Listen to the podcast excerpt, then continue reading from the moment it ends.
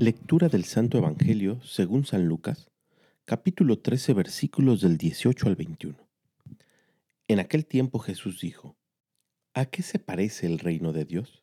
¿Con qué podré compararlo? Se parece a la semilla de mostaza que un hombre sembró en su huerta.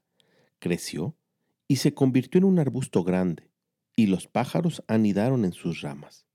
Y dijo de nuevo, ¿con qué podré comparar el reino de Dios?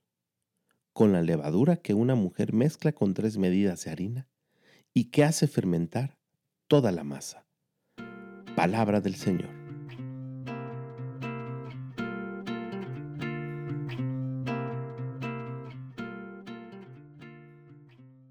Con el Evangelio del día de hoy, Jesús les hace saber a sus discípulos que la fuerza del reino se propagará por todo el mundo.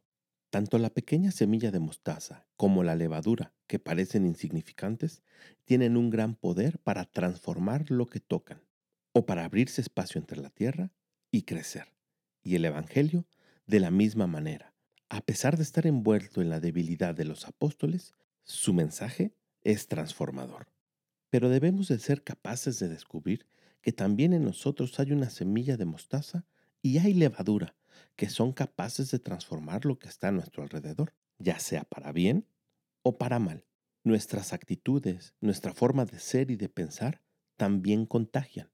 Por eso debemos impregnarlas del Evangelio, para que quienes se acerquen a nosotros, como los pájaros al árbol, encuentren buen resguardo, vida y protección.